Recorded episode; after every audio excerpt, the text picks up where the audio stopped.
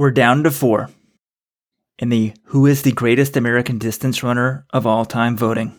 On the men's side, Frank Shorter or Jim Ryun. And on the women's side, despite Rojo's best efforts, it's Deena Kastor or Jenny Simpson.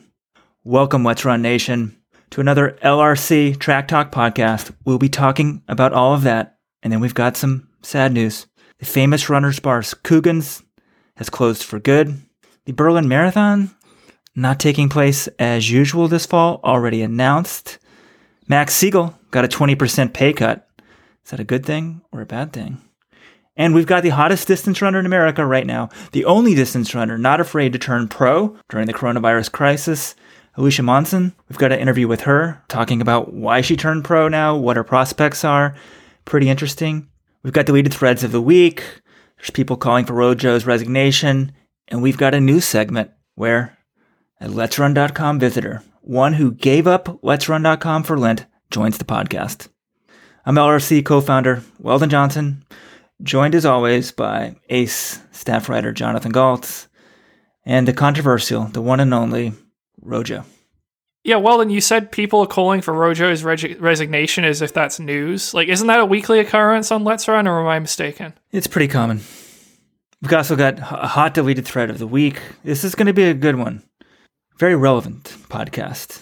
We didn't even mention Gronk joining the Buccaneers. I mean, that's the biggest running news of the week, right? John, uh, Weldon, you should have started. It, we, we've got to be worried about your employees. There's lawsuits all out there. Trial lawyers have nothing better to do. Jonathan, how are you doing? I'm very worried about you. This should have been one of the biggest weeks of your life. You should have just finished on Monday covering the Boston Marathon. You should be in London right now enjoying, check this out, 70 degrees sunny weather in London in April.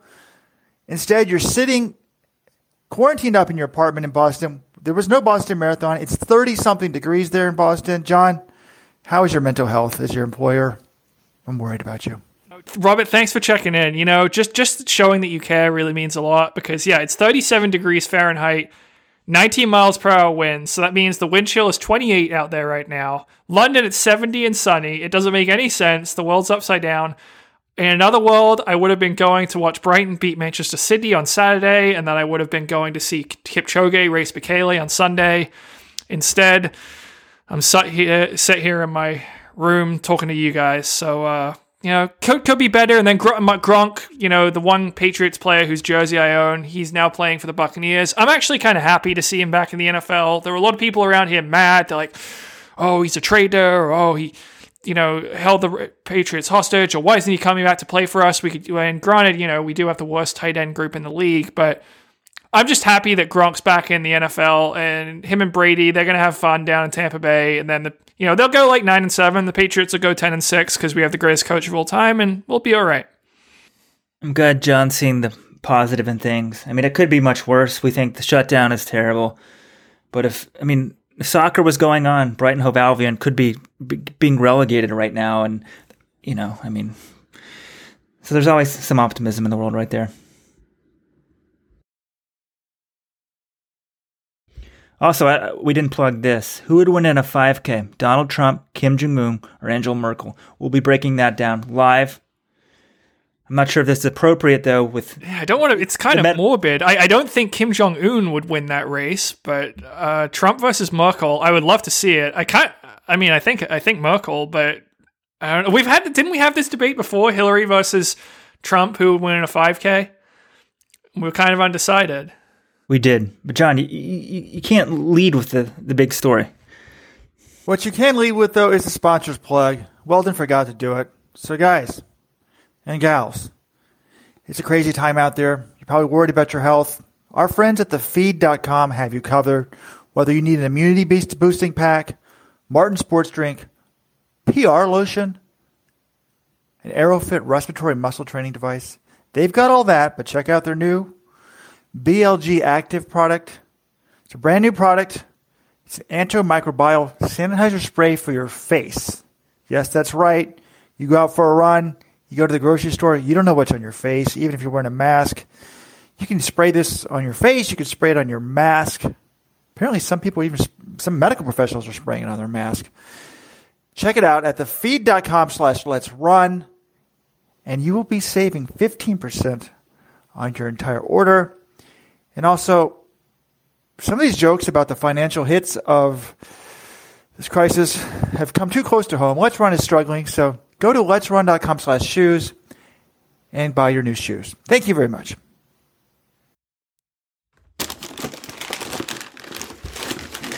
You guys hear that noise? I do. You guys see this? I see you have a box with uh, the letters EAD on it. Feed. That's the feed.com tape. I've already I'm opening it up. I've already cut across the feed part. And here it is, folks. I got my immunity boosting pack, and I know Robert wants this. Robert would want this big time. The active microbial hydrogel hand and face spray. Wait, wait, mi- microbial. Surely this word is pronounced microbial, guys. It's true, microbial. Oh my gosh, I got Maurten's sports drink in here. Merry Christmas to me. The immunity pack. Oh, I gotta open this one. Look at this cool, cool, cool shiny thing. Let me let me spray some of that spray. See if you guys can pick up the sound. Oh yeah. Sorry. Well, well, then this looks like the, the start to a video that I. It's a good thing that our listeners don't have the video because it looks like the start to a video I would not want to watch. But I, I got to ask here. Weldon has this nice package with all of these, you know, gifts from the feed. Robert, did you not get one of these? What's what's the deal here? I have not, and I'm upset. That spray looks amazing. My mom's gonna love that. She loves to fly on the planes and take the little water sprays for her face. So she'd probably like one that would wash her face too. John, in these sensitive times, you got to prioritize, right? I mean, medical people get their stuff first. And my wife, she's the baby's due, I think 10, 11 days from now, 12 days from now. So I need to be protected when I go to the hospital. So thank you, thefeed.com. Oh, look at this little vitamin C spray. I mean, wow.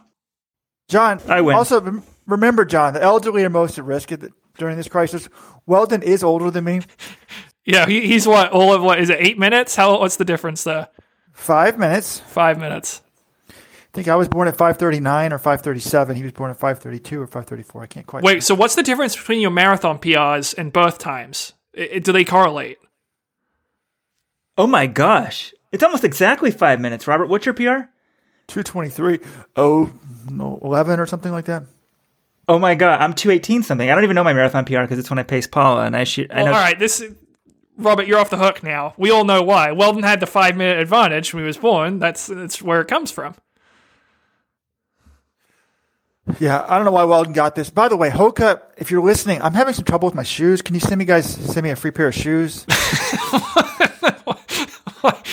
what, what do you mean you're having trouble with your shoes? You realize that after like 300 or 400 miles, like sho- running shoes wear out. That's what happens. no, I'm used to my shoes now lasting like two or three years because I run so little. Like Tim, John. By the way, we didn't talk about this last week's podcast, but you're screwed. The light bulb has gone off. I have read Nicholas Thompson's 7,000 word piece on the Wired magazine site about running a two, sub 230 marathon at age 44. I think I can go. It made me feel bad that my sub three goal was just my goal. I should probably go for sub 230. Wait, wait, Ro- Robert, what's your training been like since that run? How have you been so inspired?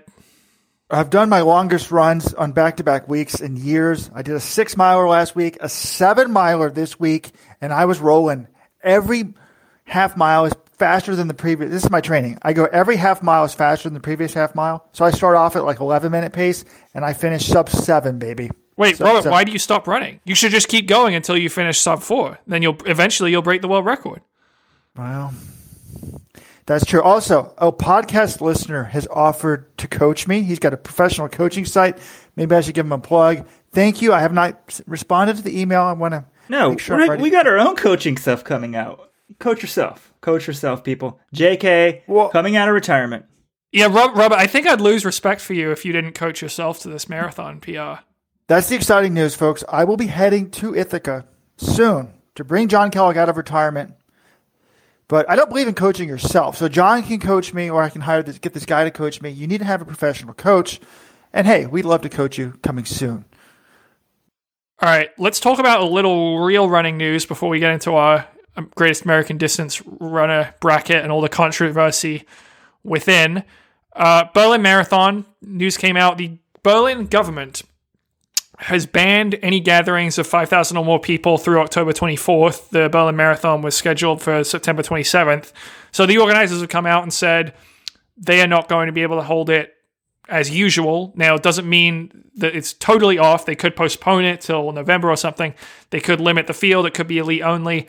I kind of get the sense, though, that it's going to be canceled. And I'm going to throw this out to you guys the Boston Marathon is two months, two weeks before Berlin. Obviously, it's not in Berlin, so those same restrictions aren't in place. But I want to know from you guys how many World Marathon majors do you think we'll see this fall? Because the way the wind is blowing, it looks like we, we it's possible we might not have any of them. Okay, I don't like doing predictions when I think they could be very negative. so, so that's a zero from Weldon without saying. No, no, no, no, no. But I just think this is like okay, first of all, the Germans have probably done better. People are like, oh, why has America done shit for, with the coronavirus? Like, America's done better than most of Europe, but the Germans, they've seemed to have done very well with corona. So maybe I shouldn't be mocking what they're doing, but like two months ago in Germany, they weren't shutting down. They were operating as normal. So now all of a sudden we know like six months how this thing is going to be playing out. Maybe it's better to be cautious, but like, I've seen stuff. You guys mock me. Anthony Fauci said we could have fans at baseball games this year. How so? Spacing them out, man. I'm I said that on the podcast I think 3 weeks ago and you guys mocked me. So, who knows what the world's going to be like 6 months from now? Can we just take this one month at a time?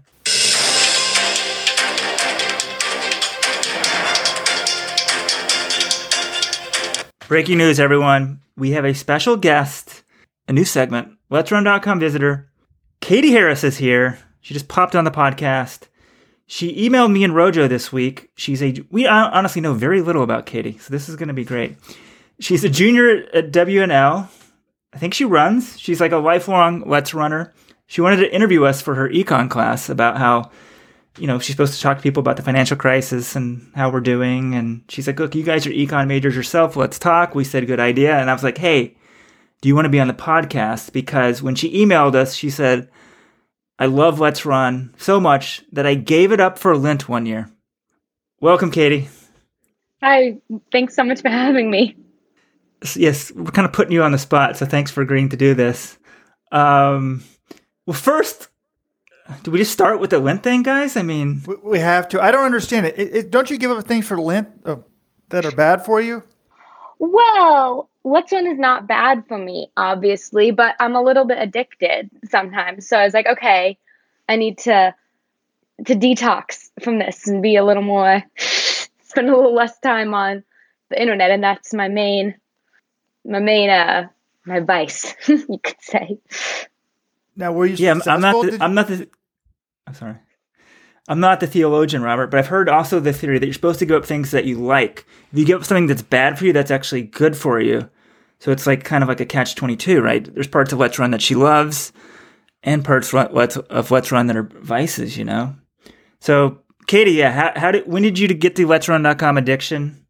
How long have you okay. known about the site? Tell us about your history with Let's Run.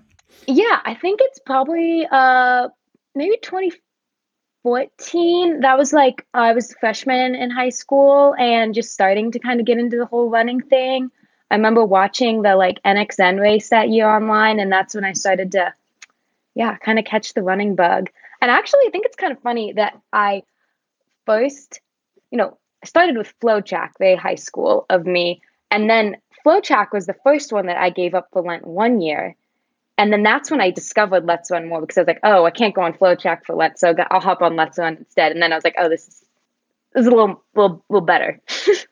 now I'm now I'm addicted. But your words, not ours, people. You heard it out of her mouth. Yeah, I mean, everything's now everything's behind the ads on there. So, but both good websites, both good websites. But you know, uh, obviously we're partial to our own, but thank you. Um, wow, it's crazy. So like a high school freshman, we got you know we got to think about our audience we're influencing these young minds out there. Yes. so, was the lint thing recently, or was when you're in high school? Um, no, that was a couple years ago. I think. Yeah, maybe like I think it might have been like freshman year of college because, yeah, I was like, oh wait, let's do that. Did you? So, so was it like 2018 or something? Did you miss any big running news while you were not visiting the site? I don't think. I think I was like, okay, this is okay because I there wasn't any like you know it's like not doing the main bulk of track season, so I was like, okay, I can I can handle this. Mm-hmm. Yeah. Do you have a favorite season for running? Like you are more of a track fan, marathons, cross country? For myself, cross country. Um, it's not you know cross country for the professionals isn't quite as like exciting to follow. Um, pretty big.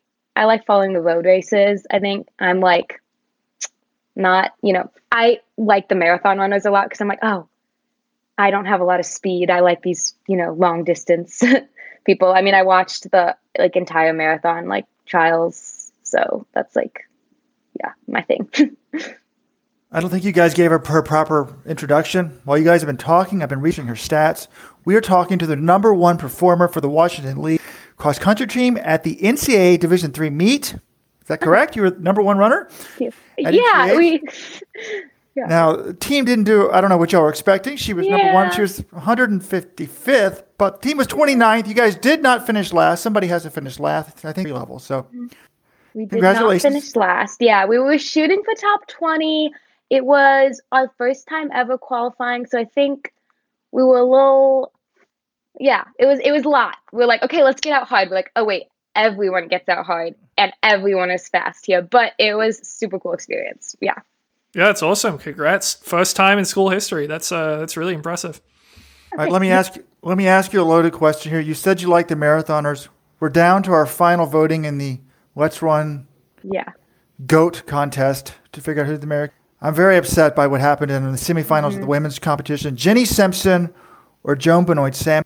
I voted for Joan, so that's all I can say. I mean, yeah, I'm partial to the long distance, um, even though I, yeah, obviously wasn't like Jenny's the one I watch on TV now, but Joni's kind of iconic. So, were you swayed by Robert's uh, article that he wrote singing Joan Benoit Samuelson's praises. Yeah, I voted before, so I was not swayed by that. But I was, I, I can see how that could be a little controversial putting that out before the voting closed. But, but she, I don't know, Jenny still won, so you know. Well, she is a true let, let's runner. She knows this. She doesn't know what we were just talking about on the podcast. Like she wasn't on here. Perfect. That's what we were talking about. Allegations of tampering. Robert with his thumb on the scale. We've been getting emails from Mark Wetmore and stuff, or people through Mark Wetmore. I mean, Colorado's behind this. There's tampering going on on all sides. Oh yeah, it's, it's, like all, all elections these days. I know. Who's your favorite runner? Oh my gosh, um, I was actually thinking about this. Um, I was watching. I might for like people who are still running. I might have to say Des. Like it's kind of like she's really cool. I was watching her like watch the replays of the Boston Marathon live on Monday, and she's just very like down to earth and kind of does her own thing. But uh, there's so many I could like list a bunch, but. And all, all right, we've we've got our uh, attention. What do you what do you like best about Let's Run, or what do you want us to improve? I guess you can you can answer both those or one of those. Um, I mean, you guys get like content that I mean, you guys like kind of like have it all in one place, which is awesome. I can just kind of come on here and get, you know, the track, marathon, all that stuff, and then even like the doping stuff. I honestly, I get some like good like breaking news about like non-running related things from the message boards too. So um that's awesome. I know they're a little controversial, but I love the boards, even the like ones that get a little like rowdy. But um yeah, so things to improve, like, I don't know. I, I kind of like how it is. My mom said something about, I think they kind of need to like update the look of their site. And I was like, no, mom, you don't get it. That's like, that's the thing. Like it looks, it's very old school. So I, I think keep it. Well, your mom knows you go to Let's Run too. This could be dangerous. Hey, her mom goes to Let's Run. She has an opinion on the layout. Oh yeah. What did she tell me? Oh, she was I she's the one who was like, you should email these guys. They're who you'd actually want to interview. Someone who like cares about what you care about and like knows econ a little bit. And I was like, I'm not gonna email Let's Run for my pro- project. And I was like, No, I will. I'm not doing anything else right now. So, yeah. Hey, if, if you don't ask, it doesn't happen. And yeah. Weldon, Weldon once got Paula Radcliffe to write him a letter of recommendation for business school.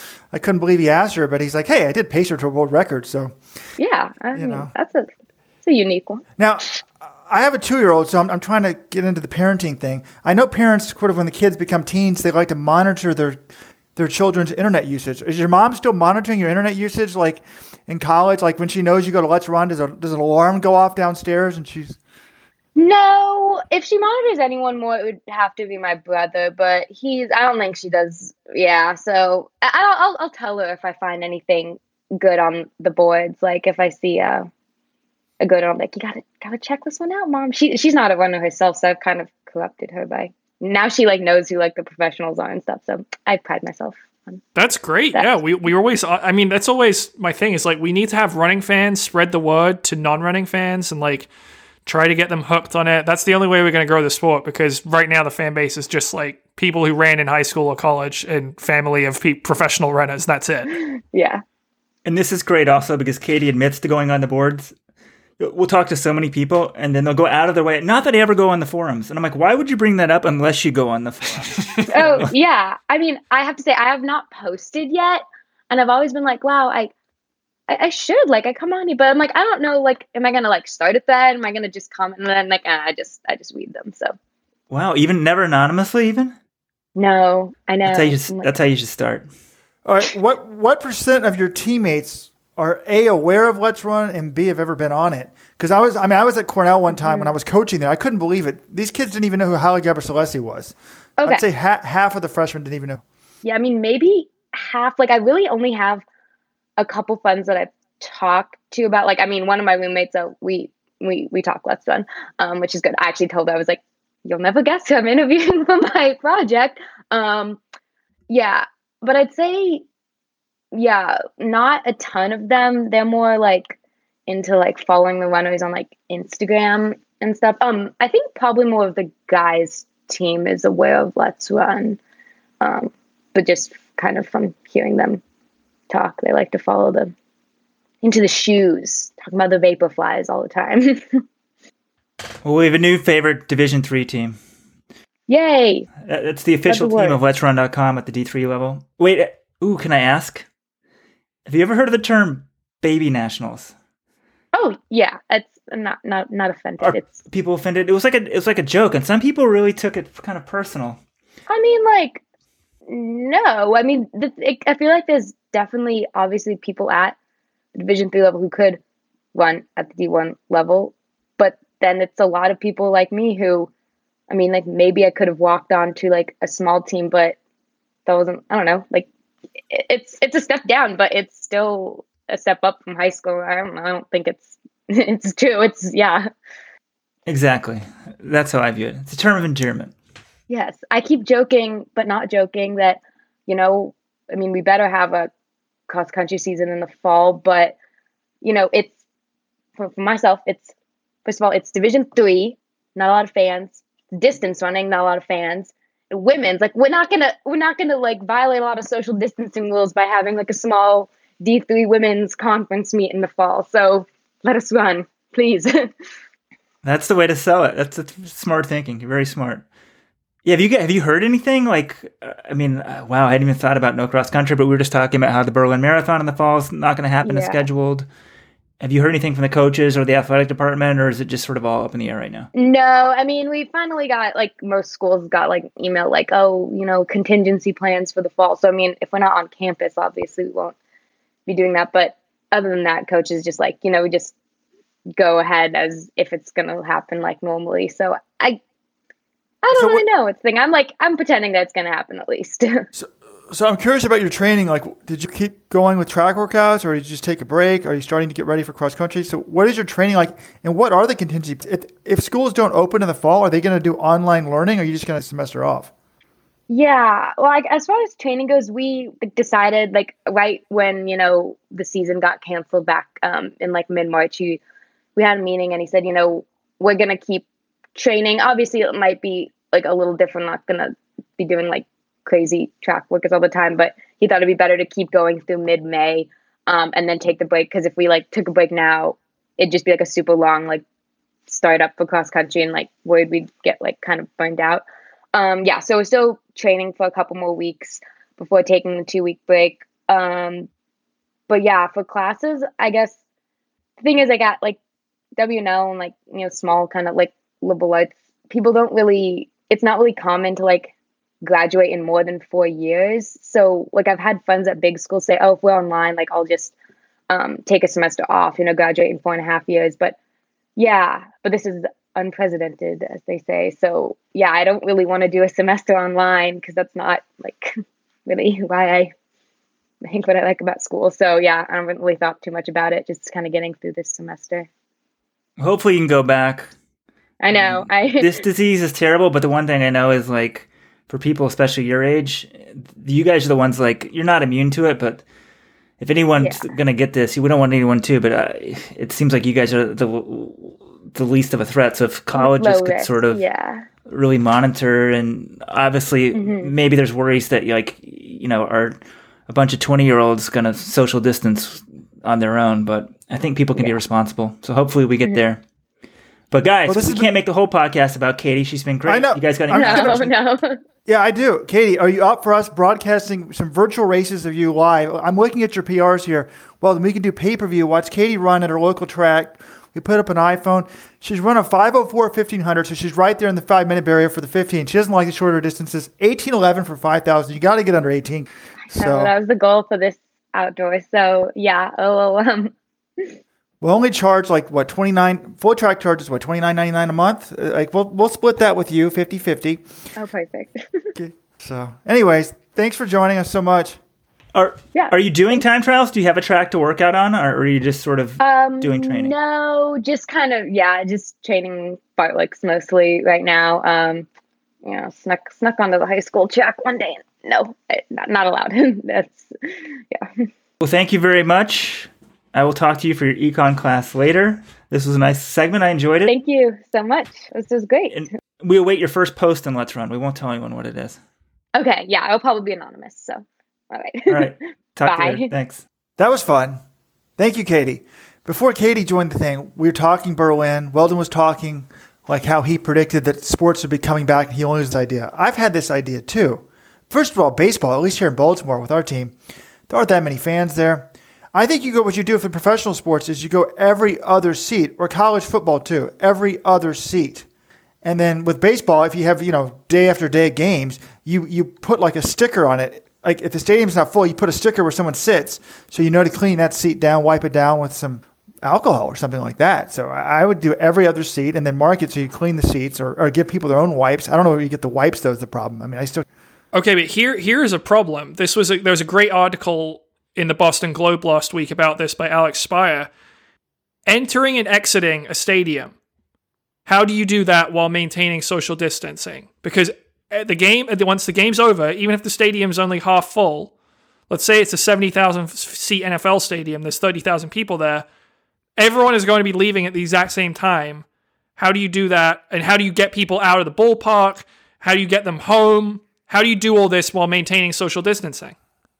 First of all, do, do, let's get let's get some more studies done. If sixty thousand people walked out and just walked, you're not touching anything. The disease doesn't just jump on you. I think more and more of the stuff will come out showing It's airborne. clo- close proximity with people for airborne, right? extended amounts of time. People were going to have masks on, John. There's I think it's a- stuff's coming out. This has been in the U.S. a lot longer than we think. Were there big outbreaks from sporting events? Uh, maybe some soccer stuff, but a lot of sporting events were going on, and that does not seem to be where this where this was spreading. So I'm optimistic. We wear masks. We space out. People will have, you know, even if you have a couple feet, like you're just if you, if if ten thousand people are walking down the street, is that how you get the disease? I don't think that's the Yeah, I one bet reason. some people would. If you get ten thousand people walking down the street of a major American city, I bet that would spread some coronavirus. There's a theory. There's a well, there's a theory that a, a huge part of these Italian people got it at this one soccer game, some European game. So I do think people get it. I do, but I'm with Weldon. I'm not that worried about people being, particularly in an outside arena with wind, walking out with mask on, two or three feet apart. Uh, I, the main reason you get this disease, in my opinion, my uninformed, unscientific opinion, is by touching stuff. I don't think like a few seconds of breath when you have a mask on is going to get it to you.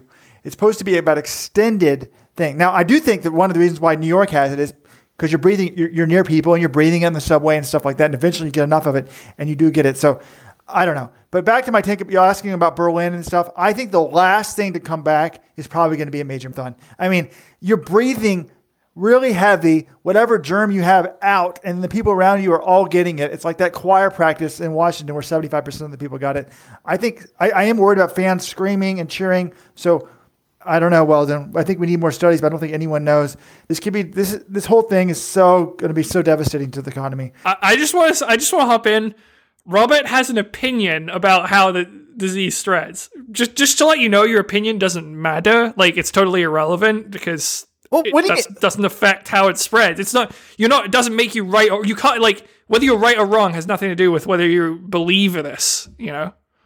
Well, uh, so what? These London modelers and these Washington modelers had an opinion, and their opinions were completely off. The World Health Organization's opinion was completely off. Dr. Fauci, who told me not to buy a mask at the end of January, was completely off. I knew when they said not to buy a mask. I knew that. I think Weldon can verify this. Of course, you should buy a mask. A mask can't hurt. I mean, John, my opinion. I, I am educated. Like I am educated. I'm an idiot. So But your your point is everyone else had an opinion and it was wrong, so I'm going to give you an opinion. yes. No, but like we're projecting out six months, we don't even know. Okay, the WHO guidelines, John, are three feet. European guidelines are 1.5 meters. That's five feet. US guidelines are six feet. This stuff Okay. is sort of made up and just All right, It's just like a guess, l- right? l- l- I, I'll admit there's a lot that people don't know, but I just think n- neither of you satisfactorily answered my qu- concern about leaving a stadium. You know, when you have thirty thousand people trying to leave a stadium all at the same time, I just don't see how that doesn't spread the virus. I think we should move on. People don't want to hear us bloviate about coronavirus. I would be much more worried about sitting in the stadium, somebody's cheering next to me and getting it even a seat apart, than I would be walking out of the stadium in an orderly fashion. But back to your marathon questions. Uh, If I was a pro, I would sign up for the latest one possible. I'd sign up for New York. I mean, we know Tokyo. Tokyo will eventually have a marathon in February because they're ballers. They'll have an elite only race. But I'm not confident in any of these marathons. No, the summer ones are better, dude. It's there's clear there's some weather component to this thing, or maybe not clear, but look at California, right? Much better weather. Florida didn't practice social distancing. They're not doing Well, the- too poorly with this thing. People in, in, in California driving cars everywhere. They're not stuck in this dirty subway next to 8,000 people. All right. Talking about things that have been canceled, this this is this hits close to home here for the Let's Run.com brain trust. Coogan's, the staple, the venerable bar, right around the corner from the Armory. It's where everyone goes to the Millrose games. It's where the pros go to the Fifth Avenue Mile.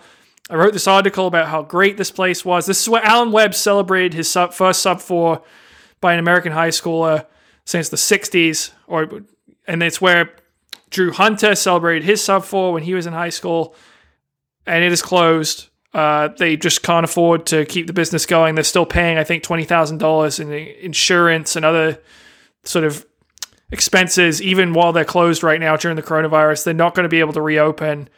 Uh, I just feel very sadly about this. I always have good memories of Coogan's, Weldon, Robert. Whenever we cover Millrose, we'd go after there for a beer or you know some chicken pot pie after the meet. Uh, You know, you'd always see the runners, the agents, the the legends of Millrose. That's where they congregate. It's just sad that you know that's we're not going to be able to go there, and I feel bad for the the employees and, and the owners.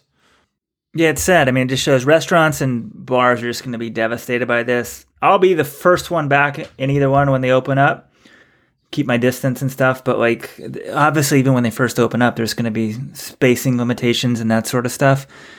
And you know, I mean, Coogan's was in trouble last year, and then they negotiated a deal with a hospital which actually owns it for lower rent.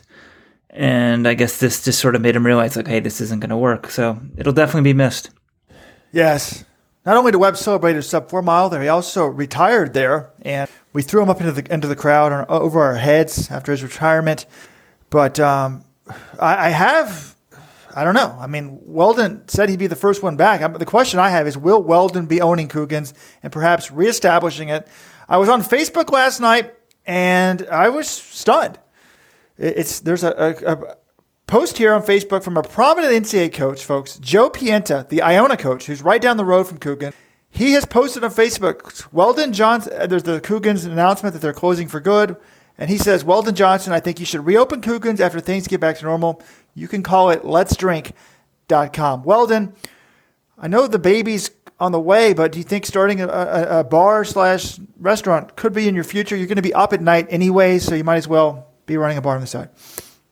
Wow, I didn't know about this. Let me just, I'm trying to think this through. I moved to the suburbs. So before, when I was about six subway stops away, it was much easier. But that subway station was closed.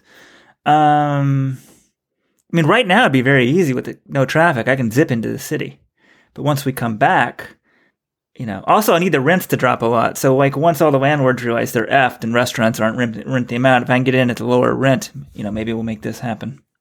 What now? What do we what we call the bar? Would you keep it called Coogan's? Would you call it Let's Drink.com? Would you give it some sort of Let's Run meme like Dear Adam Goucher or something like that? What's the best name for a Let's Run bar? Will you bring on Mark Coogan, a co-partner, New Balance Boston coach? I don't know the, these things. You know, the discussions are going on. I really, I wish I had a witty answer right now. Let's drink.com. I mean, this doesn't really have the appeal. But if we, hey, they're Family relaxing the rules. Let's Drink.com.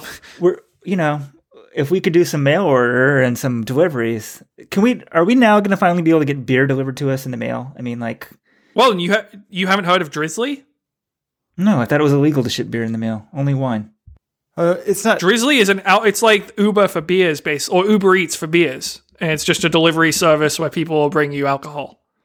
Maybe only certain states. I don't know, John. That's a free ad for Drizzly right there, by the way, but it does exist. We shouldn't be talking about Uber. I hope Uber goes out of business. The way that company was found legal, wrong, and the damage they've done to this economy. All right, Robert being controversial as usual. I think now's as good a time as any to bring it up. Our race of the uh, not race of the decade. I keep saying race of the decade. It's our greatest American distance runner of all time bracket, and Robert said at the start that we're down to four people. Oh, sorry, Weldon said in the intro we're down to four people left. By the time you listen to this, we're actually going to be down to two people left. But it's been sort of a controversy because Robert wanted Joan Benoit Samuelson to win. She got knocked out. Now it's Jenny Simpson against Deena Kastor in the women's finals. And Robert and Weldon are sort of Weldon's like, how can we extend the voting? Like, is there a way that we can make it so that you know one of these people wins? There's a lot of controversy around this. Robert, can you defend yourself? There are allegations of controversy. What is your response to the people? What do you mean? John just blasphemed Weldon. You just slandered Weldon, acting like Weldon wants to change the outcome of this vote. During the last round of voting, it was late one night, I think Saturday night. I just checked in on the voting to see what was going on. I just assumed all along that Joan Benoit Samuelson, who won the first women's marathon on home soil in 1984 at the Olympics, would be in the women's final. I checked, I clicked on the results and saw that she was losing to Jenny Simpson. I just was shocked by it. And again, I guess apparently you shouldn't express your opinion. I went to the message board and said, Has Let's Run lost its mind? I couldn't believe this. I hadn't really done a lot of thought about it. Well, I said, I remember Joni. I mean, I was 11 years old. It was kind of, a, it was a really big deal. She's an American icon. Jenny Simpson, she's maybe a Let's Run icon. People think she's great. She's had a great career, but she's not, she's never transcended to like world status, you know, famous person. I just couldn't believe it. And she ended up narrowly beating Joni. Joni ended up getting tons of votes after I wrote. Uh, I I did some research the next day and said why I thought Joni was better than Jenny. And now we're into the next round, the final round. It's now Joni versus, excuse me, it's now Jenny Simpson versus Deena Kastor in the women's final, which is pretty interesting because I think if you said Joni versus Deena Kastor, would most people say Joni? But it's really close here between and, and, and Mark Wetmore, the Colorado coach, has gotten involved. He's wanted us to update Jenny's bio to impressively highlight her 10 straight world teams that she's made. And Colorado sending out tweets trying to promote her. And she was behind before these tweets came out, before Wetmore came out for her. Now she's slightly ahead. It's 51 to 49%. I mean, here's the thing. People here here's what people have said about Jenny Simpson throughout her career.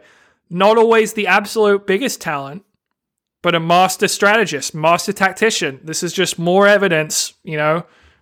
You might not have the most talent, but you, you work it so that it comes out in your favor. So I think this is a brilliant tactical move by the Simpson camp. Was Wow. it tactical move by you guys to make the show the vote results? I thought we kept that stuff private. To what?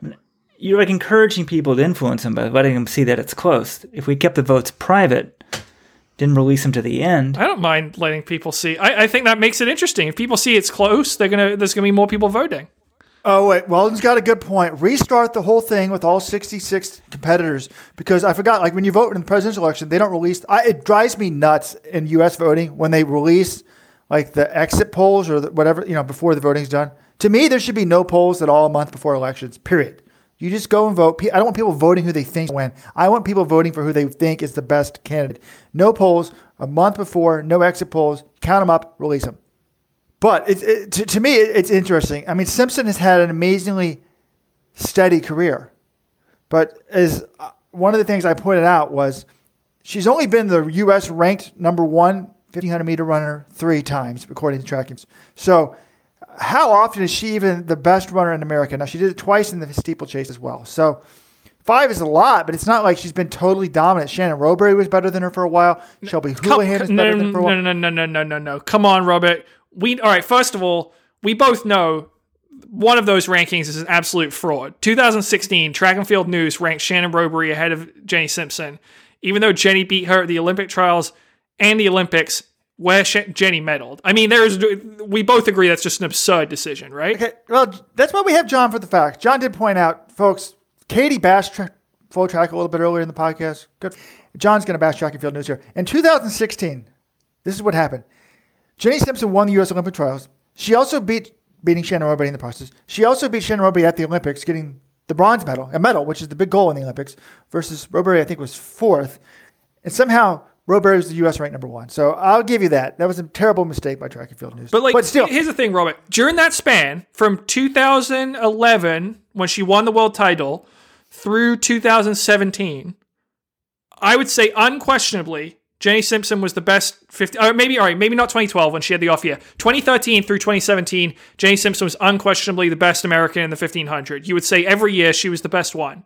Shannon Rowbury beat her in a couple Diamond Leagues. Overall, Simpson dominated Rowbury. I don't think that's even a debate. Okay, that's good. She's a great American, but the reason why I lean more towards the Joan Benoit is was Simpson really? I mean, yes, she has one number one world ranking, but if you lined the premier athletes of her era up against each other, Simpson is not going to be race. It's like very often. Joni. She, uh, Robert, they line up the best athletes of their generation almost every year. These things called the World Championships and Olympic Games. Jenny won one in 2011, and then she finished in the top three in 2013, 2016, and 2017. She didn't win every year. She almost won several times. Like I think that kind of shows how good she was, right? Yes, but was Joni Joni was also winning major marathons, running the fastest time ever. She's she has historically fast times. Yes. That Jenny does not have. Yes. And if we're, fair point. Now, that's uh, part of that is because it's impossible to have historically fast times in the women's field because the doping was so bad in that event. For I mean, 1976 they ran three. But and then if you're going to do Kastor, how much credits do we give to cross country? Twice the world silver in cross country, and people sort of forget about that. It's not you know Jenny famously bombed the NCAA. Oh. I don't know. I just think just, Robert, Robert, your argument earlier was like if you line up all the best marathoners in history, and if you line up all the best 1500 runners in history, you think that Joan Benoit would finish higher than Jenny Simpson would. I, I'm just not convinced of that. I, I think it's pretty pretty close, you know. But like Joan Benoit, I think would get pantsed by a lot of the Africans out there these days. The top, the top, like you know, Brigid Kosgei ran two fourteen, and I guess you give Joni the shoes. Maybe she runs what two nineteen or something, which would be really good, but it's still not that close when women are running 217 or 218 these days. I mean, with Joni heads and shoulders above anyone else in the U.S. at that point? I just think of her as this iconic yes. figure. She was way better than any American. That wasn't even yeah. close. And Jenny's very good and super consistent. And I mean, she did win the one world championship medal, but like three world championship medals. I mean, the one gold. She won the one gold. I mean, just winning the Olympics is such a big thing, but it's and there wasn't a world championships back then. She's in the marathon; it's different. But yeah, I I definitely go with Joni because then it's like Jenny or Deena, and they're both good. And maybe it's just because they're current, but like I don't know, uh, it's sort of different things, right? Deena was one of the best marathoners in the world, maybe never world number one, I don't think, but she was world number one once in the marathon. Maybe once, yeah. So like uh, I'm like okay, and then Jenny, same thing, but super consistent. Hey, that's why we have the contest, right? There is one thing. This is something that you know Jenny Simpson can't have on her resume. Joan Benoit pushed the event of the sport of marathoning forward in a way Jenny Simpson could never do, and that, that's a, partly because of the era in which Jenny competes. But guys, let me take you back to 1983. Grete Weitzer one, runs 228, 225, 28 on April 17th, the London Marathon. It's a new world record. The next day, Joan Benoit goes out and runs 222, 43. She runs almost three minutes faster. Now, granted, this is on Boston, it's not record eligible, almost anymore. Almost three minutes faster than any other woman in history. From 225 to 222 in one race. I mean, that is just a staggering accomplishment. And when you talk about, like, you know, revolutionizing the event, really making it into a modern sport, that's one of the performances you got to talk about. All right, guys, enough women's talk. Let's talk about the men's. No one's talking about the controversy there. I could have written an article about this. I cannot believe it looks like Jim Ryun is going to be in the final. He's. Uh, I just assumed when we did this thing that Jim Ryun, that Frank Shorter and Jim Benoit would be in the finals, and Jim Ryun, who never won Olympic gold, is in the final. And this is again a popularity contest. You know, it's a voting, so it's not like it's an expert panel. But w- what do you guys think about this? Um, I think it's hard. You know part of the thing is it's hard to compare against Ayres. Yes, it was a lot easier when Joan Benoit was doing it. When women were only running 225 in the marathon. I mean, she won Boston one year in like 235. Well, I guess uh, Des won it in even slower time recently. You know, it's, it's hard to com- compare against these eras. Yeah, when Frank Frank Shorter never broke 210 in the marathon, yet he was an Olympic champion and really should be a two-time Olympic. So it's kind of interesting to me that he's going to lose to Ryun – but I was reading a fascinating message board post, and someone justified this. They're like, look, if you put, it's the argument you made earlier, John, kind of like, if you put Jim Ryun, bring him out of, you know, put him in his prime right now, put him on the track in the same spikes and whatever, let him race USAs, let him race worlds. This guy was like, he's competitive right now in his prime. And he's like, you put Frank Shorter out there, he's getting destroyed. He's not going to be competitive with Africans. No way no chance. And I kind of agree with that. I mean, I think Frank, maybe with the new technology, could run like 208, maybe 207. Maybe he's like a Ritz, but he's not a player the, on the world. No, I, th- I, think he's a I think he's a Meb type. I think he's a guy who probably could run run well in these championship marathons, but you put him in a London where you're asking him to run 203 or something, he's not going to be able to handle that. But I would still think. I think Shorter could be competitive in a championship style marathon because he was so good at them but yeah, Ryun, I think Ryun would be right up there with the best in America right now. Best in the world, I don't know. The best in America kind of got smoked by the best in the world at the World Championships last year, but you know, most years Amer- the top American has been competitive with the top in the world in the 1500 recently.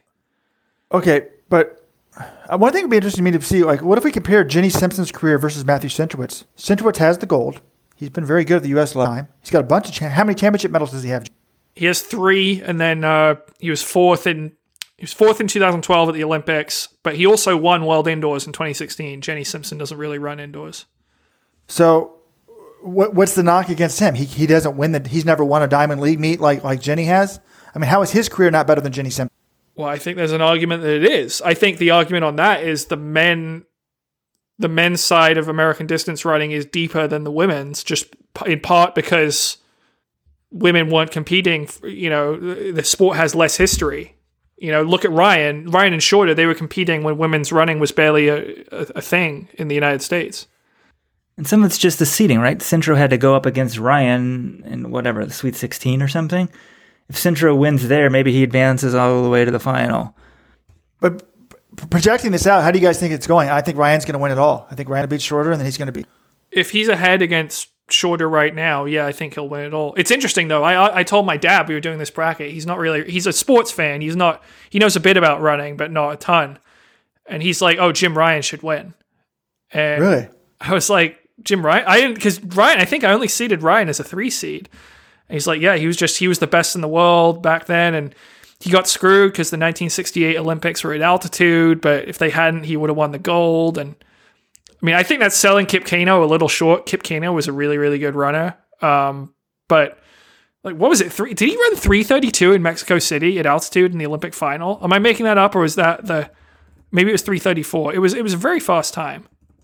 Okay, yeah, it was 334 Olympic record. He won the Olympic final by three seconds at altitude. Now, you put that at sea level, I'm sure Ryun's a lot closer, but like 334 at altitude, you're going to be able to run pretty darn fast at sea level as well. And to do that in an Olympic final, I mean, I'm not certain that Jim Ryun runs that wins that race at, at sea level. Wait, I just looked this up. It's funny. I used to always hear about Jim Ryun as a kid. Jim Ryun got smoked. He got beat by three seconds. He didn't fall down or anything. He got destroyed, and, and like all these Americans made excuses that Kip Keino's an altitude runner and Jim Ryun isn't. I mean, I guess that's actually true, but I guess, and some people just don't do well at altitude, right? But like, Well, J- Jim Ryun smoked third place. He was way ahead of third. Yeah, I mean, look, I think here's the thing: J- Ryun and Keino were way better than everyone else, but would Ryun? How much closer would Ryun have been at sea level? I'm sure he would have been closer, but I, I don't think he's a lock for gold. A lot of people would say he would be, but Okay. I want to read a post from the message board just talking about Joan Benoit, how great she was. Someone said there should be an asterisk on Joan Benoit's Olympic gold because the Eastern Europeans skipped the Olympics. Should be an Eastern Olympic gold. Europeans? Come on, man, that's just absurd. I mean, like, I mean, so this person said, baloney. I, I don't have the name of this message board poster. It was an anonymous message. Every great marathon of their time was there. What Waitz, John, Grete Waitz, Waitz, yeah, John. I think it's John? Vites, right? Yeah, yeah. Mota, Kristiansen. It was a dream marathon, and Joan dominated, winning by over a minute. It was one of those performances of a lifetime type events, like Kip Keino in '68, except in this case, Joan might have been considered the favorite, or at least a coda favorite with Waitz. What happened here is most of you weren't there. You have no memory of the time. Marathoners did, did, did not and still don't have medal chances except every four years. Comparing medal counts between a marathoner and a track runner is stupid. Except, of course, a dominating Olympic marathon win still trumps a world championship 1500 meter win when the favorite trips at a bunch of seconds and third. I totally agree. And folks, I'm just disappointed in Let's Run Nation. Some of the message board posters thought I was trying to doctor this. Jenny won on the votes, and I put her up. We had a little problem counting the votes. But I went on the thread where people were saying, like, oh, the fix is in. Rojo's going to put Joan Benoit next round. And I posted on there, I said, hey, once, once we advanced uh, Jenny, I said, how come no one's praising me for doing the right thing? And I've got to give credit to this message board poster. Anonymous message board poster has put me in my place. He has written, "Why do you think you deserve praise for a completely bungling an element for completely bungling an elementary two-option poll and eating half a day and screenshots support before being able to do something so simple? Did you praise the NCAA last year when they handed the trophy to Virginia after the NCAA basketball championship game instead of handing the trophy to Texas Tech?" So, well, well put, well put. Like, who says Robert Johnson can't handle criticism? Here he is. He's taking his lumps. He'll be back stronger than ever, people. I just want one more thing before we leave this topic. I, I don't want to come across as we're trying to insult some of these legends of the sport. I mean, all of these runners are amazing. They're all among the best ever in America. But when you're debating who's the very best, you got to pick nits, and that's what we're doing. So I just don't want to come across as we're trying to insult Jim Ryun or Jenny Simpson or any of these runners. It's just you know you, got- you got to what's the concept? Trophy syndrome or something? There it is, John. Particip- participation trophy. Yeah, I'm a millennial. I'm clearly I'm a coddled millennial. I'm worrying about people's feelings. Weldon's not going to do that. No, no participation trophies for new baby Johnson on the way. Okay, guys. A few other things I want to talk to before we we got to wrap this podcast up soon because we still have the Lindsey Mon- Monson interview coming up. Couple things I want to talk about. USATF they've laid off seven of their 65 workforce. What do you guys think about this? We kind of joked a few weeks ago, like, "Hey, is Max Siegel taking a pay cut?" He is taking a pay cut. They said it was roughly 20 percent. So that means instead of making 1.1 million, you probably make about 850, 900 thousand dollars. Do you think that's enough of a pay cut? Yes or no?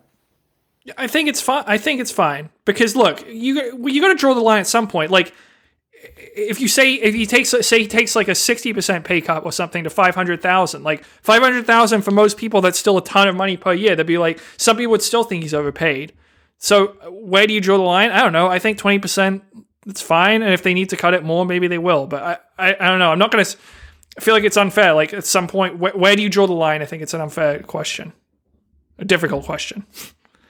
Max Max Siegel was already overpaid. If you look at what other CEOs of nonprofits have, were getting, he makes more than the head of the Olympic Committee, which is a much bigger organization, more complex. And Max signed a Nike deal, but besides that, I don't know what else he's done. I mean, stuff seems to run okay, but he essentially came up from the board and the board sets his salary and pays him. So it's kind of one of those things that everyone in corporate governance would say is not a good thing. So I, I would say his, salary should be down here to begin with. If you want to cut him more from them, I can easily see someone making that argument. But if you lead a big organization like that, you know, there's certain salaries that people make, and he was already out, out of line. I, I would easily argue, but you know, I'm, I'm glad he took a pay cut, and it makes sense that he would.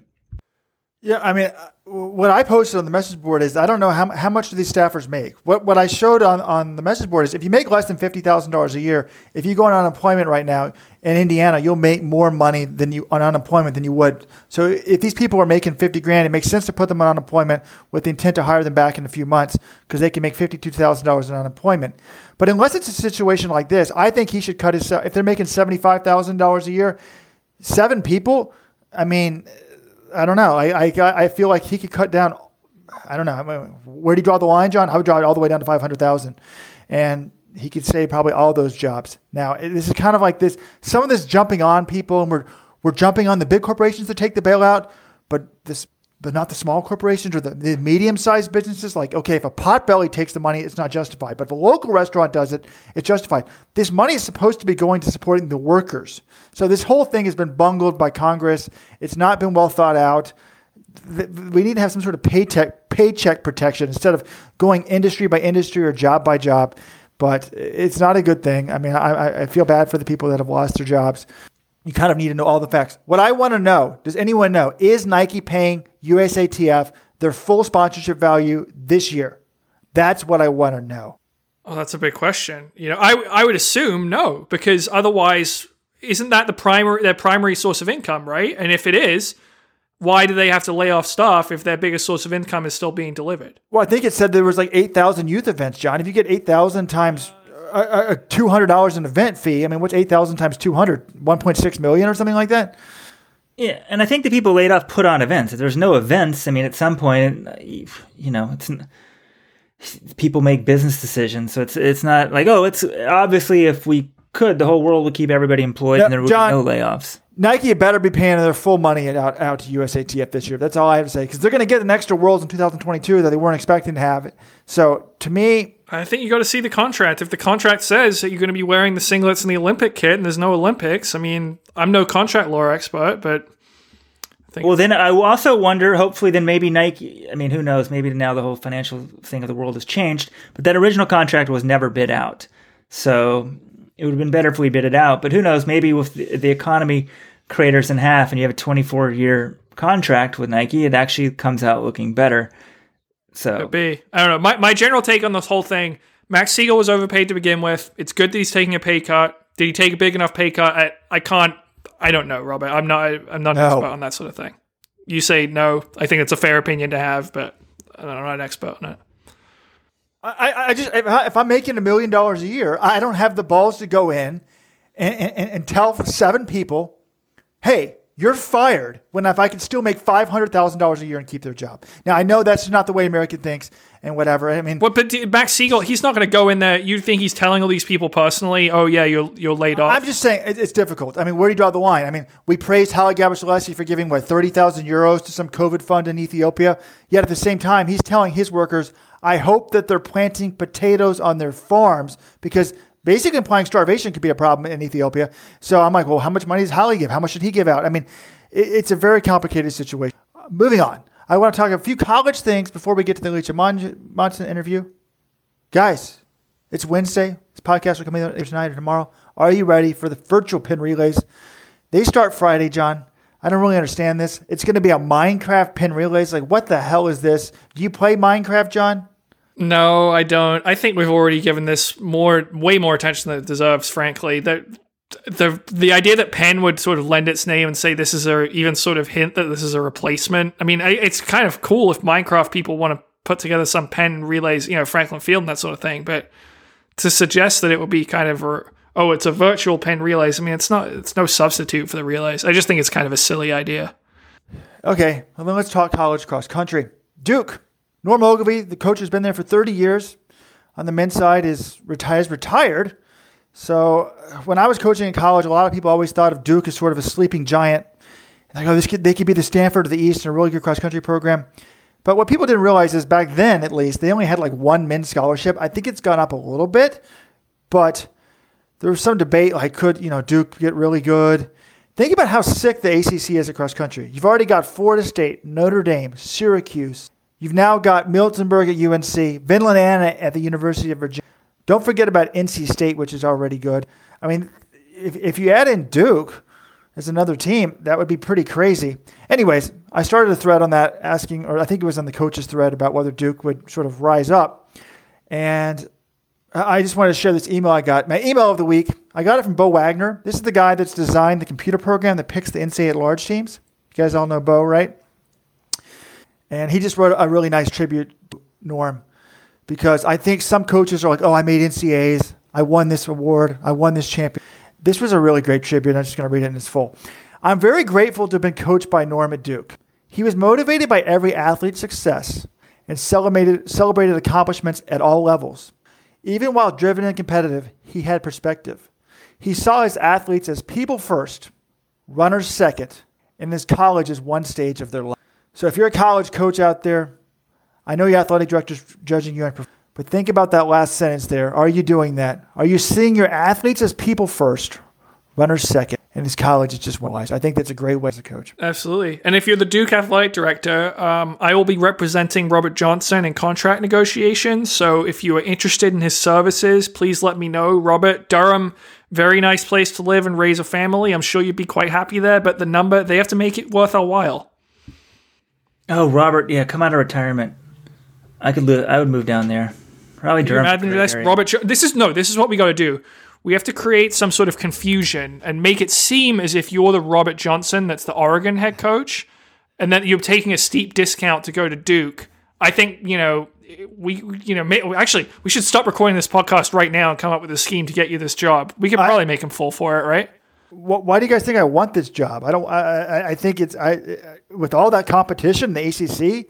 Robert, if you don't have a full scholarship allotment, you already have an out. You can like celebrate like getting a couple good guys. I mean, like Norm wasn't playing with a full deck of cards, so it's unfair to compare a men's team without a full allotment of scholarships to one that has a full allotment of scholarships. It's just I think this possible. would be great. With like Robert, it's a it's a win win here. If we don't if we lose, don't lose. do that well, you just say, oh, it's doomed to failure. Like no one no one's had success. If you go in there and start beating Lananna or Miltenberg or stuff, then you got bragging rights for life. No, no. The only job I want is that Yale Bulldog job.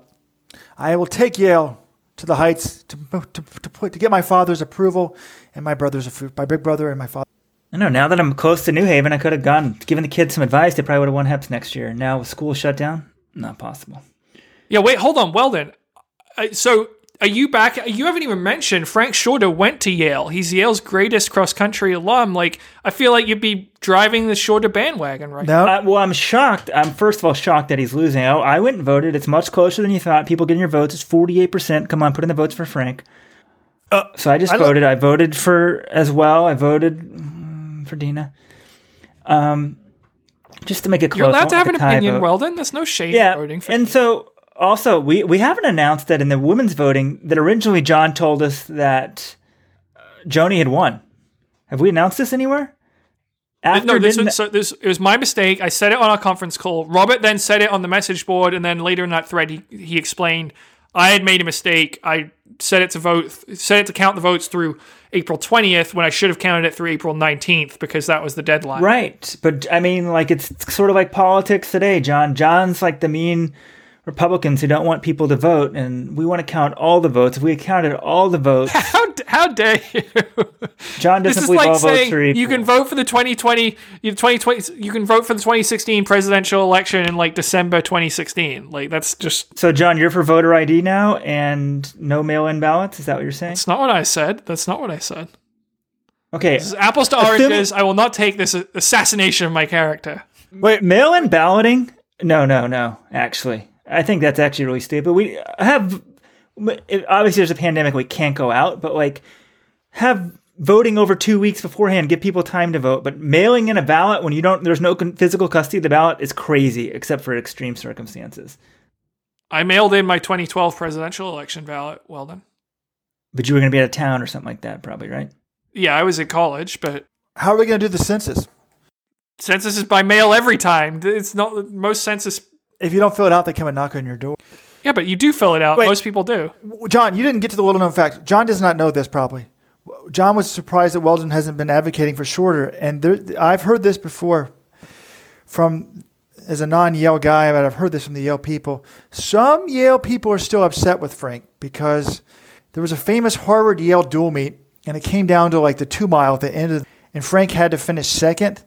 And you think a guy who has the willpower to be an Olympic and silver medalist would at least battle to the end and risk it all to beat Harvard? Instead, he just stepped off the track with the quit in the middle of the Harvard Yale track. I, I don't know. I would, I would love to interview him. Frank, if you can explain yourself, there's some Yale alums that are still bitter from what 40, 50 years ago. That is true, actually. One of my big, first big wins actually was Harvard Yale. I forgot about that, and I like took off and like sprinted like mad and won the race. And Mark Young, who's a women's coach, essentially, I swear he said something like, "You did something Frank Shorter didn't do." and Mark was on the team with Frank, and they won everything, like except for I think they lost one Harvard Yale. They, maybe they never won Harvard Yale. Actually, the teams won all these HEPs and didn't win Harvard Yale. I don't know what the details are, but Frank Shorter should have been two-time Olympic champion. Stepped off the track in a dual meet, in the, like with a lap to go, because the pressure got to him too much or something. It'd be fascinating to know. What I want the story behind this now. This is now most pressing question of quarantine is what caused Frank Shorter to drop out of the Harvard Yale dual meet. So I know I voted for Frank. People vote for Frank. Get your votes in. Okay, we have to go on to this interview. We have to go to Alicia Monson. But real quickly, I promised it. It was the li- deleted thread of the week. This should be restored. I don't see what's wrong with this. Who would win in a 5K race? Donald Trump, Kim Jong Un, or Angela Merkel? We already addressed this well then. We did?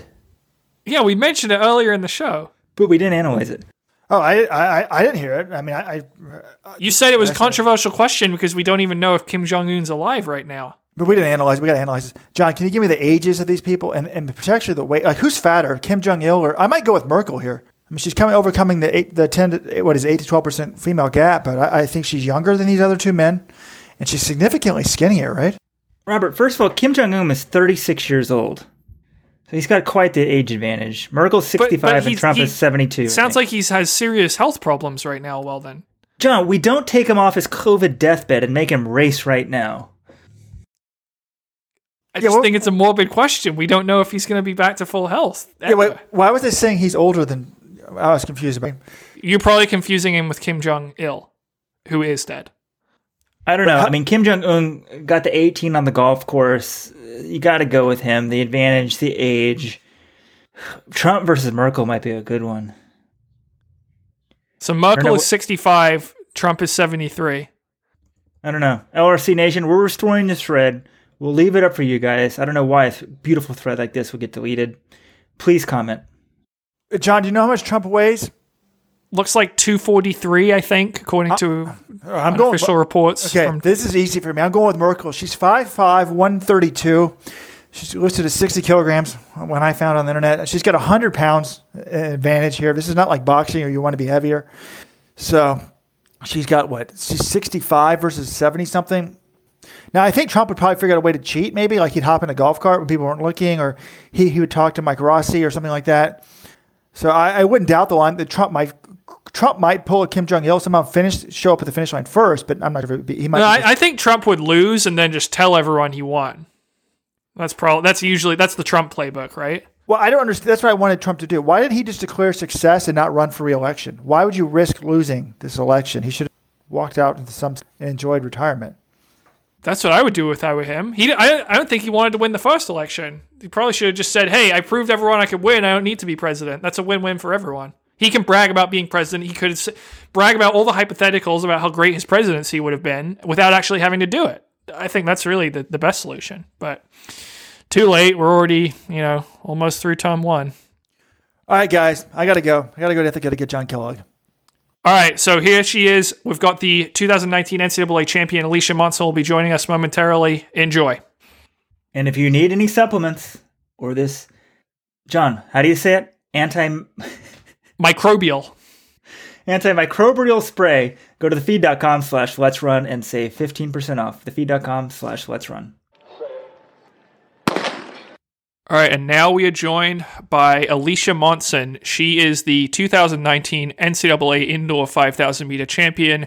She was the runner up at the 2019 NCAA Cross Country Championships, and she has just turned professional, signing with Total Sports. Now, Alicia, first of all, thanks for being on the show. And where where am I talking to you from right now? Yeah, thanks for having me. Um, I'm currently in my living room in Madison. Um, I'm sticking around Madison. Chose not to go home around my family just to make sure that I don't spread anything to my grandmas or anything like that. Yeah, yeah. I mean, that's I think that's what we're all worried about, right? My family's like not that far away, but my parents are both in their sixties, so I'm kind of just staying away from them. Even though you know, pains me not to be able to see them. But uh, how, how is lockdown life in Madison? Do you have any roommates? Yeah, I have one roommate, which is nice to have her. Otherwise, I would be uh, pretty alone. But I, um, it's it's honestly not as bad in Madison as it is in other cities. Luckily, since we're a somewhat smaller city. Um, but yeah, it's been it's been fine. You know, everyone's getting through it somehow. Um, my one roommate had been gone for a while. She had um, gone um, someplace else and then had self quarantined herself for 14 days to just make sure she didn't have coronavirus. So I had been alone for a couple weeks right after indoor nationals. So I had actually ended up um, making a second home with um, two teammates who are still living here just because I wasn't really in a place to be alone, just like right off the bat, um, starting out with quarantine. So you know, we've been getting through whatever we've been experiencing, and it's kind of actually been nice just to, you know, hang out with my housemate, have fun with her, and yeah. Yeah, I mean, let's let's go back to NCAA's because I can't imagine how devastating that would be as an athlete. You're getting ready to go in your senior year indoors. You're defending champion in the 5,000, and then like the day before the meet, it just comes out, the whole thing's canceled. And not only that, the whole rest of the season, your senior year is suddenly over. I mean, how how did you hear about it, and what was your reaction like? So, um, Coach Byrne pulled us. We had already um, practiced for the day in the in the track, um, and so we had kind of gone to lunch and then gone to get some coffee, and then Coach Byrne called a meeting um, with all the athletes and the coaches from Wisconsin, and he told us about um, about how we wouldn't be participating in the meet. Um, so that was that was really tough to hear, and you know, um, it was me and Ollie Hoare and then Zach Lorbeck who were seniors there. So it was it was really tough as seniors to realize that you know this is this was our last shot um, to be able to compete at nationals and we wouldn't be able to do it. Um, so it was definitely you know pretty devastating. Um, but then just like a little while later, um, the our men, our DMR, were there, um, and so they kind of were talking with Indiana, and so we actually us and Indiana ended up just like going on a little run walk, just kind of talking. So that was actually really nice to be able to um, kind of just be, spend that time with people and be talking with them. Yeah, but I mean, at the same time, it was like it wasn't just the indoors was canceled; it was you know the whole outdoor season as well. I mean, did that register immediately, or how long did it take for that to sink in that you know you wouldn't be running at all for Wisconsin this year? I don't think it like totally sunk in um initially. Like I feel like um everything kind of like came in waves and you know even like even weeks after I would like all of a sudden have this realization that like oh I wouldn't have this like spring break trip where we just like bond with teammates over like randomly getting lost someplace or just like all of the little things that you like I know about those experiences because I've had them the past like four years, but that I wouldn't be able to like truly soak in my senior year. Um, so that was like I would say it kind of came in waves um, over the over the weeks following like the cancellations, but you know at the same time like I felt really lucky that we you know they they handled the situation in a way that um, everyone was safe and everyone got home safe and you know we have bigger bigger fish to fry right now, I guess. yeah. Do you know do you know anyone either as a teammate or family member that's been, you know, diagnosed with COVID nineteen? I don't personally. Um, I know I think one of my teammates who, you know, our men's teammate who is in Michigan, um, knows more people who have been affected by COVID because it's um, more higher rates in Michigan right now. But honestly, like the rates around Madison and around Wisconsin have actually been pretty low, um, relatively. So I think they handled the situation pretty well around here. Mm-hmm. So one of the unique things for you being, you know, a Wisconsin student athlete is Wisconsin. I think they're the only school I've seen, and maybe, maybe if there are others, you can let me know. But the athletic director Barry Alvarez has already come out and said you know, if you are a senior this year, you know, we're not going to be letting you come back to compete in 2021, even though the NCAA has sort of given this eligibility relief. When you heard him deliver that news, what were your thoughts?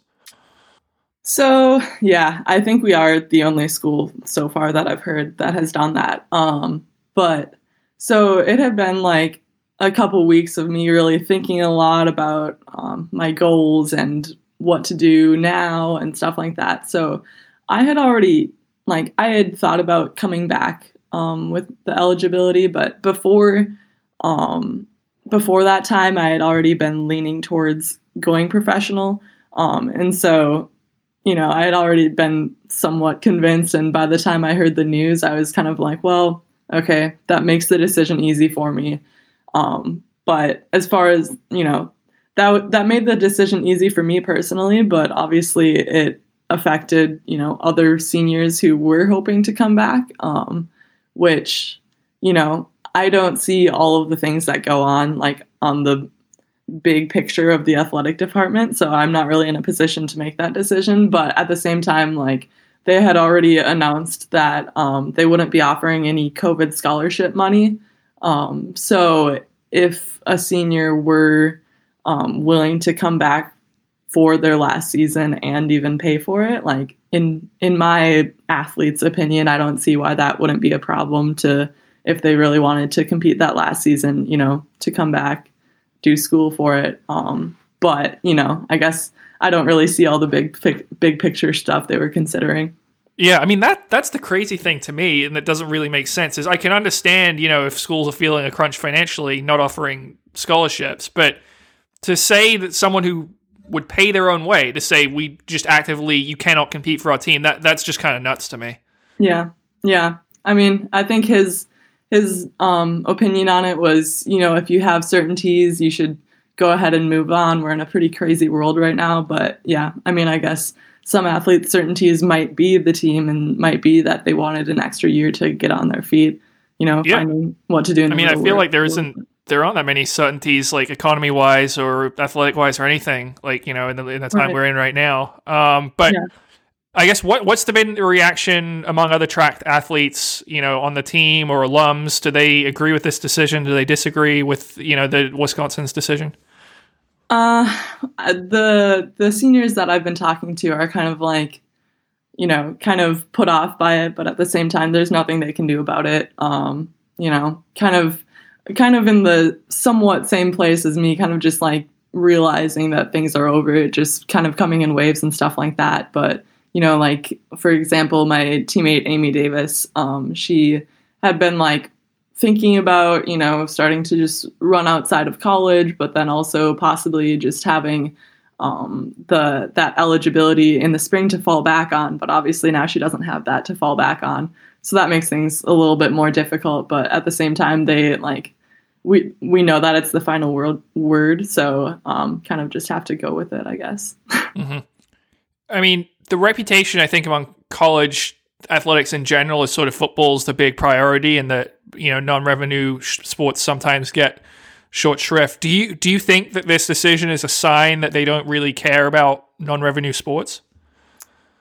You can look at it that way, yeah. But um, I I mean, I think that considering um, like the really the way that Wisconsin has handled the COVID 19 situation. They've been really proactive and making sure to, like, very initially, as soon as it happened, making sure to tell people, like, hey, like, if you can, don't go on spring break, like, be really safe. They've been just very proactive about taking measures to keep everyone safe. So I think that this was just another situation of them looking at the situ- looking at it and being like, hey, like what if things don't go back to normal um, by next year? And they said, you know, we don't want to have a senior stick around for another year when they could have started their life um, outside of college and you know all of a sudden there's no college sports because obviously you know football is the priority because they they make all the money which is great we you know we get the money because of football um, but you know it, it's the football season season is in question right now so i think they were just kind of trying to you know minimize any setbacks that they might have yeah i mean i think that's one concern is like people say oh yeah they'll you know, we'll come back and have our senior track season in 2021. I mean, it's not certainty that they're going to be track meets even in 2021 right now. So, yeah, it, it's yeah. it's tough. It's pretty crazy. Yeah. Um. So, but anyway, you so that sort of made your decision easy. You turned professional. Um. What has it been like looking for a contract right now? You know, is there still a demand from sponsors for athletes, given that it's not clear when we're going to be having track meets again? Yeah, it's been a pretty crazy couple of weeks for me. Um, just you know, I feel like everyone's kind of on Zoom calls all day, um, but it's exciting. Um, it, Stephen basically and Total Sports um, is has is in a place where you know, yeah, contracts are pretty weird right now for the past couple weeks.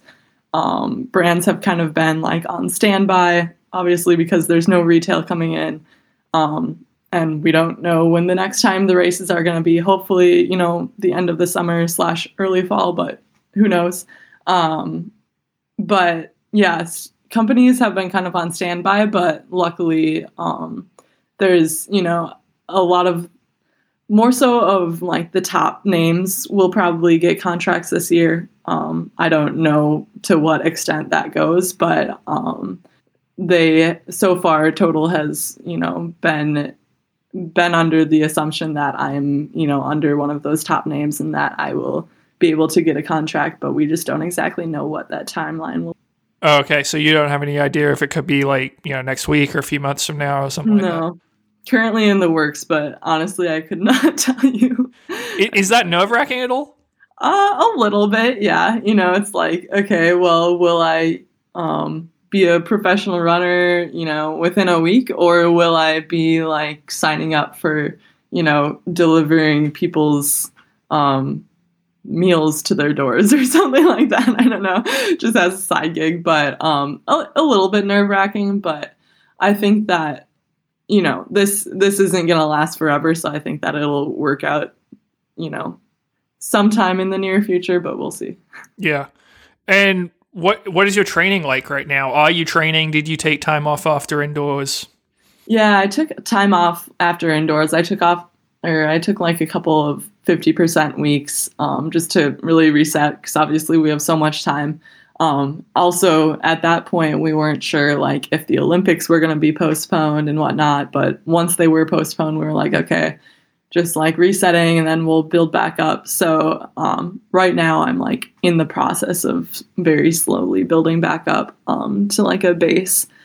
Um, but I've only been doing like one workout a week. And so, yeah, it's been, we've been really focusing on just like building a strength base, you know, doing all the rehab exercises, stuff like that. Um, so yeah, kind of, kind of looking long term to race like uh, if races do open up late summer, early fall, because I think you know everyone's gonna want to race if that happens. But um, yeah, really just taking it slow with the base. Yeah, is that sort of like an indefinite base, and then once you realize there could be some races coming out, then you sort of start introducing workouts and stuff? Yeah, I think that's the plan. I think like within probably within like a month, you know, by the end of May, we'll probably have a better idea of like what things are going to look like if things will open up. So then by by then, by like June or something like that, you can really hit more interval sessions and whatnot. What are you hoping for for in terms of a professional setup? Do you want to be? Do you want to stay in Madison? Do you want to join a group? Do you want to go somewhere else? I mean, do you have any preference?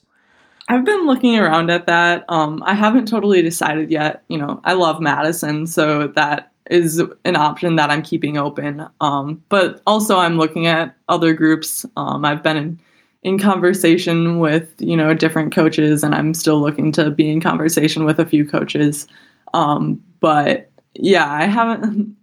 That's another thing that I have kind of gone back and forth on, and I think you know at the end of the day, it's going to be kind of who who I feel most comfortable comfortable with going to, and who I think is gonna um, you know, the place that I'm going to be able to grow the most as a professional runner. And right now, I don't exactly know what that looks like. Um, but I, it's, I've definitely had a lot of conversations, and I'm going to keep having a lot of conversations in the next couple weeks.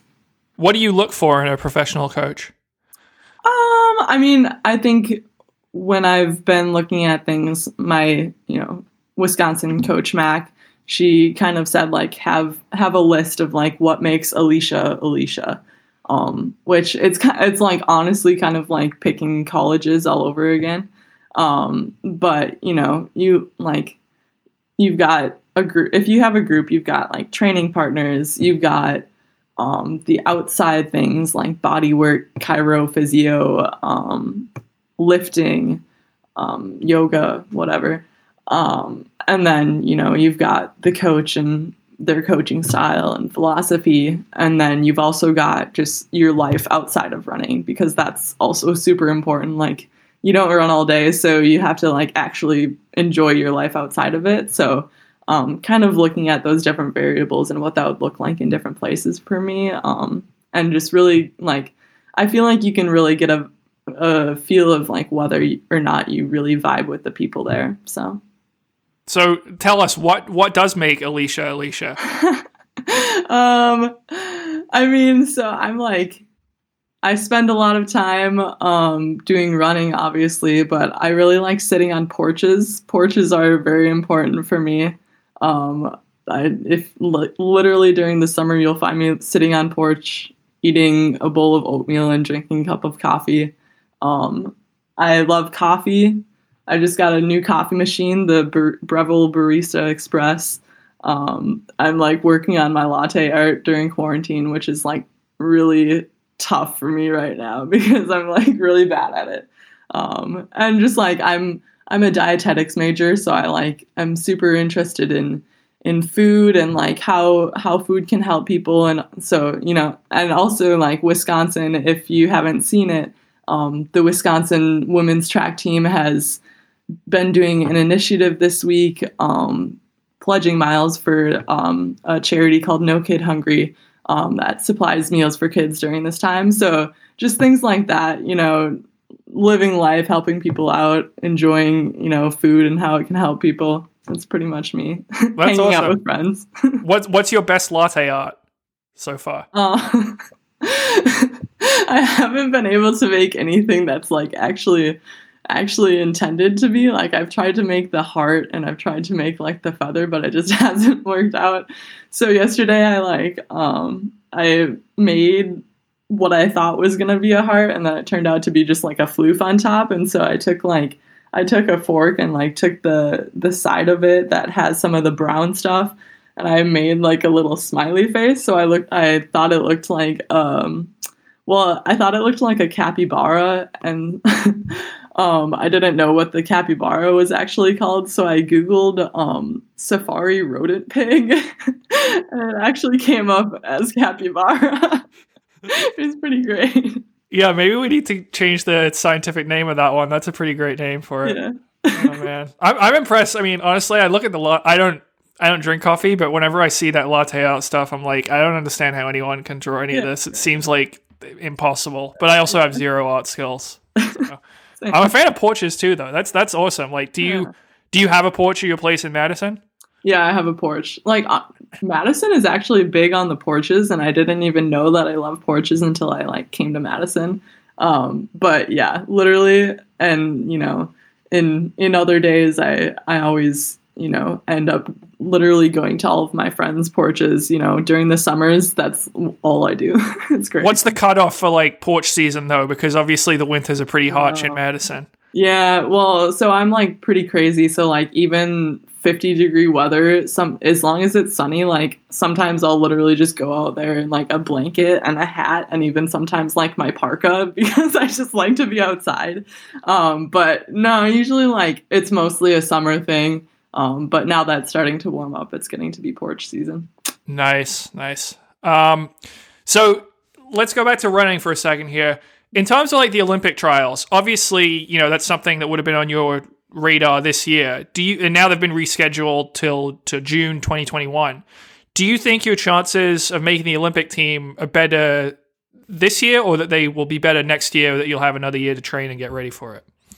I mean, I guess the way the way I can look at it is, yeah, my chances will be better next year. Um, as of you know, the way we had planned on this year is, I would um, go to outdoor nationals, possibly double the five ten, and then turn around. And obviously, within a week or two, I'd be racing either the five or the ten at the trials. So that would have been a pretty quick turnaround. And also, you know, I obviously as a very young professional slash just coming out of college i would not have the base and experience that a lot of other women would have. Um, so this does give me another year to you know get get more developed as a professional runner and you know be be even more ready and not have to do you know the races of my life two weeks beforehand. Um, so, you know, we're looking at it that way. It's a silver lining, um, gives me more time. And also just the fact that, like, as long as things go as planned, that like 2021 is going to be a pretty crazy year of races. Yeah, I mean, there's there's world indoors, there's world cross country, there's uh, you know the Olympic trials and the Olympics. Like, w- would indoors or cross country do either of those appeal to you for trying out for those teams? Yeah, I I we I've talked about it a bit with um Mac and she, you know, we've kind of looked at at as of like a few weeks ago we had been looking at it um as of like okay, if Alicia were to be stick, sticking around for her NCAA NCAA eligibility, what would we do? Um but yeah, I definitely think that I um I would be looking at you know trying to make the the team for either cross or for indoors. Um, you know, part of me is leaning towards cross because I uh, like cross country is so fun and I feel like it's really been a strong suit for me. And also like I think that it's usually I don't actually know this for sure but sometimes it can be a little bit less competitive than indoors. Um, and so you know as a young professional that might you know speak a little bit more yeah, I mean, if I were to offer unsolicited advice, I would say outdoors. I would say cross country because you know you got six spots as opposed to what mm-hmm. two in the fifteen hundred or three k, and also, well, the World Cross Country is in Australia. World Indoors is in China. I know which trip I would rather take. I would rather go to Australia and watch. Go to Australia, yeah. I can hang out at um, Ollie and Morgan at Lucinda's house. Just hop houses. Yeah, you guys would have. I mean, they, I guess they might be rooting for us. Would they root for Australia or would they root for you? They probably have to root for both, right? Yeah, you know, we'll see. We'll see. Maybe Ollie and Morgan will even, you know, be making their respective Australian teams.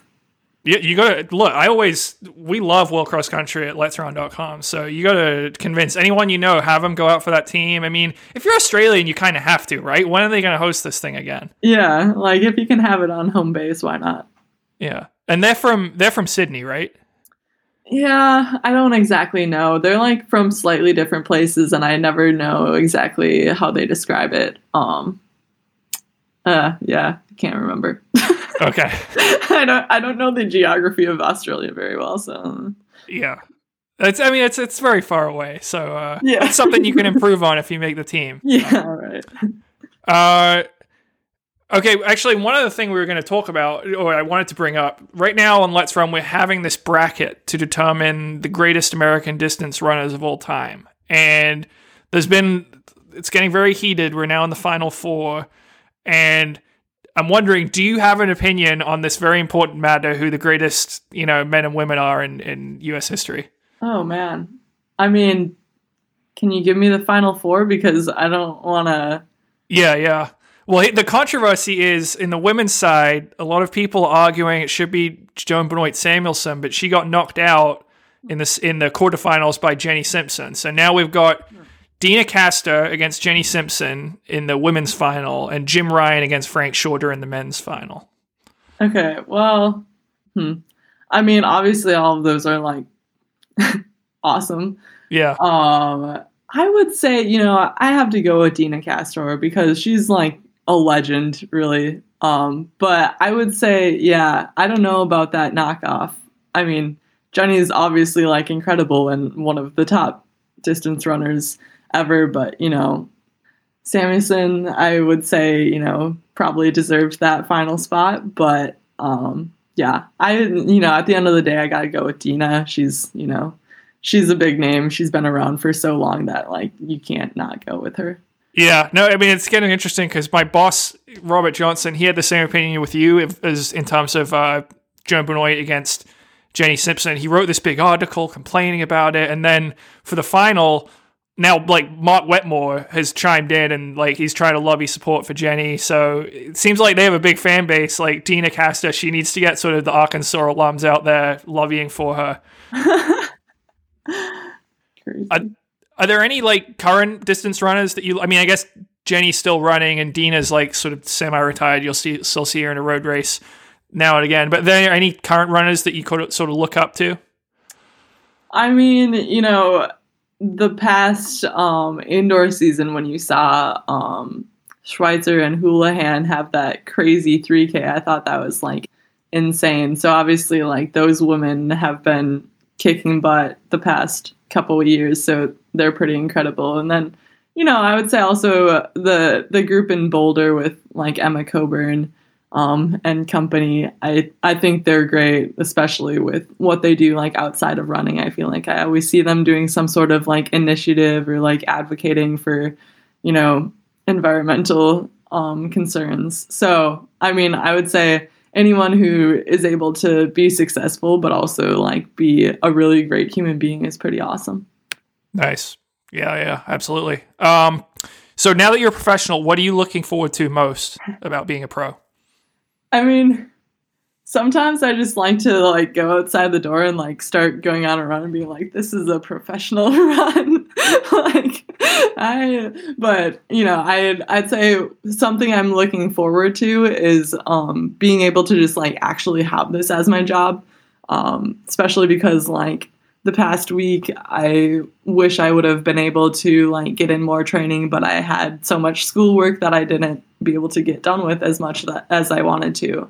Um, so like just having that as my job and like being able to finish up, I'll be finishing up with school in the fall. I'm I'm actually I have some more credits to finish, but um, just not being like a full time student and a full time athlete, um, that's pretty exciting for me because you know we've Wisconsin does a good job of like making sure that you excel in both areas um, which is awesome. And so I think I'm definitely just ready to make that next step and be able to like, you know, go just do a bunch of exercises for prehab, rehab, and go for a run and just, you know, do my thing. And naps. I mean, you get so much more time for naps. Are you a naps person?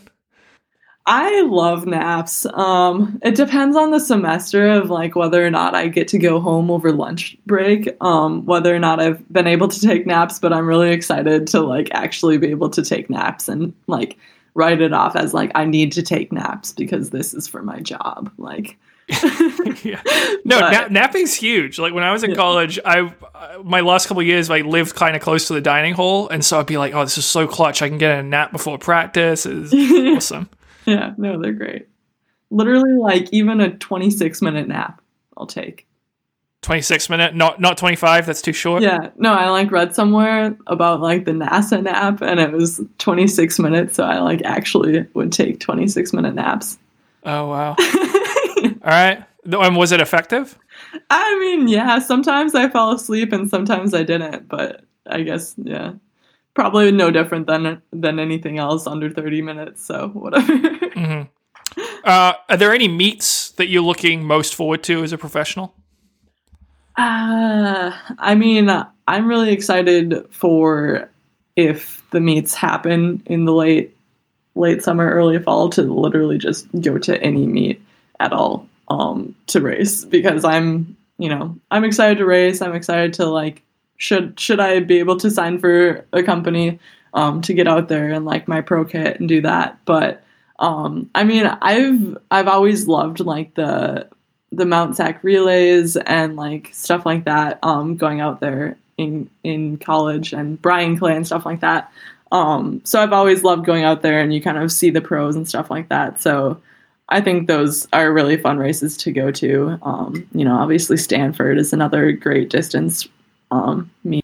But yeah, I mean, I would say just like honestly, the most thing I'm excited about is like being able to actually race. Um, whenever that is going to be. Hopefully, it's in the near future, but who knows? So Yeah.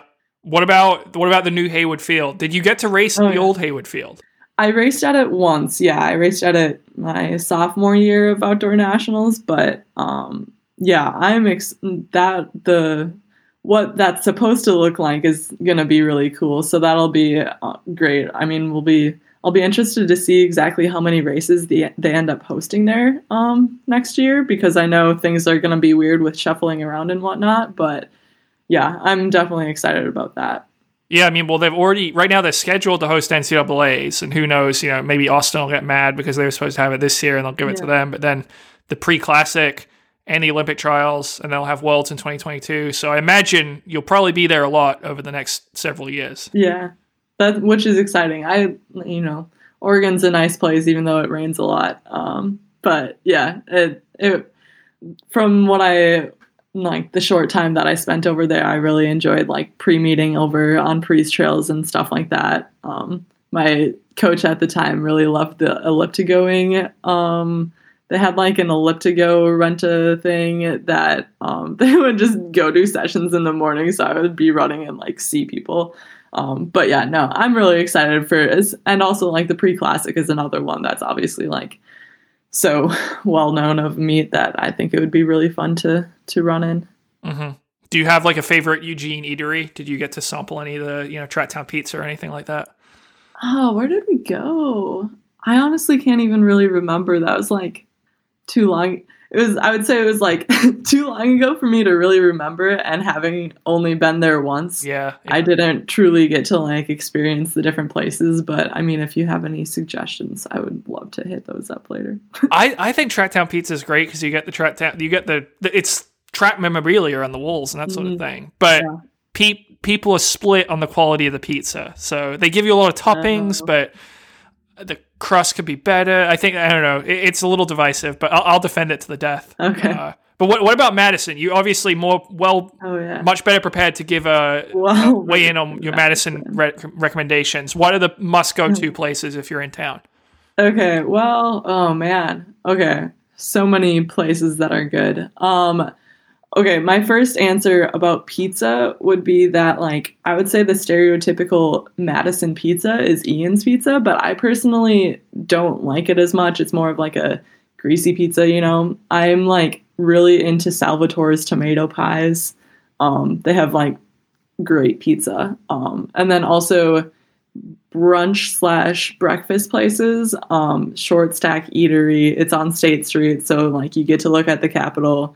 Um, and then they they have like these super awesome um, sweet potato oatmeal pancakes, and they're just like t- really tasty. But they have a lot of other classic things as well. And then also like another classic that I don't really go to as much is Mickey's Dairy Bar, um, which it's like the classic like 50s diner that has pancakes like the size of your head and these egg scrambles that are like just a heaping pile of food. But it's a good place that like the guys always go there like after a long run because it's just like literally so much food. Sounds like the perfect post long run spot to me. literally. Wait, what is Madison pizza though? Is that is there a distinct style that's unique to Madison? Uh, I would say we're just like mm, we're into well, okay, first of all, like cheese is just such a huge thing that like I would say any pizza place that you go to probably has quite a bit of cheese on it.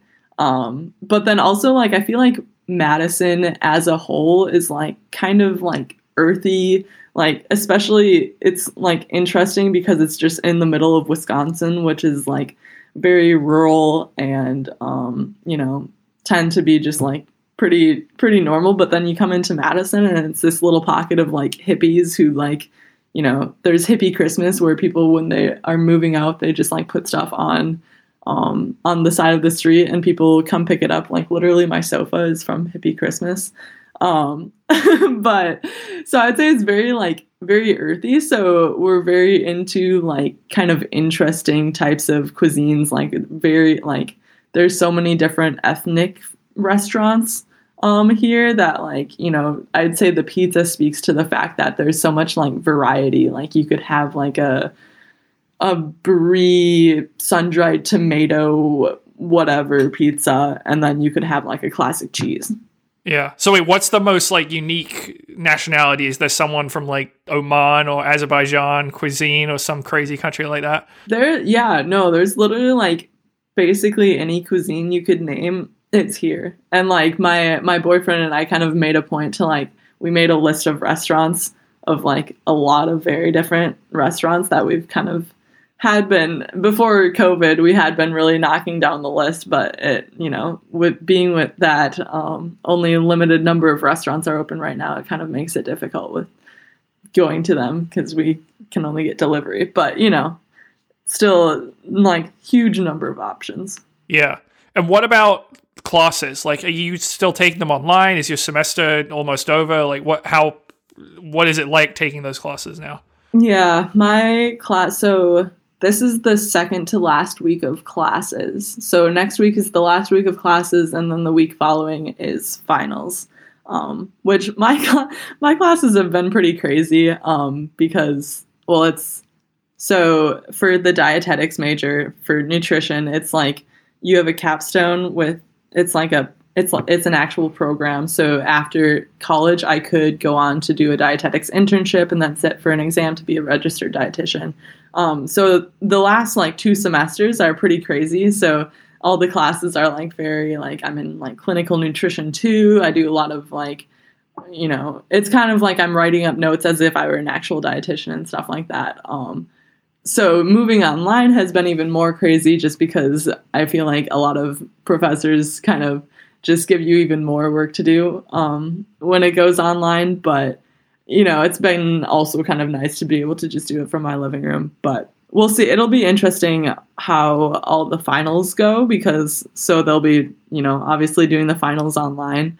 Um, but I know different schools have kind of gone about it a different way. Like sometimes I think they have like a webcam on you while you're doing the final stuff like that. But yeah, finishing up in the next couple weeks, which will, you know, we'll be moving on to summer. So hopefully things kind of start to get better. yeah. Do they lecture you over Zoom or is, are there still lectures?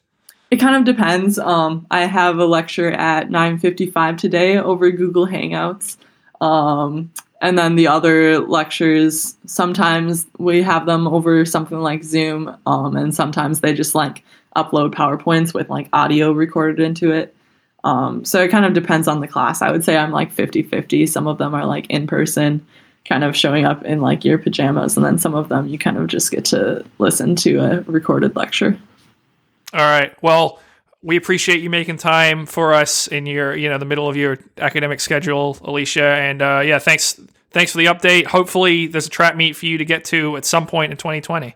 Yeah. No, I really hope so. Thanks so much for having me. Good talking about capybaras.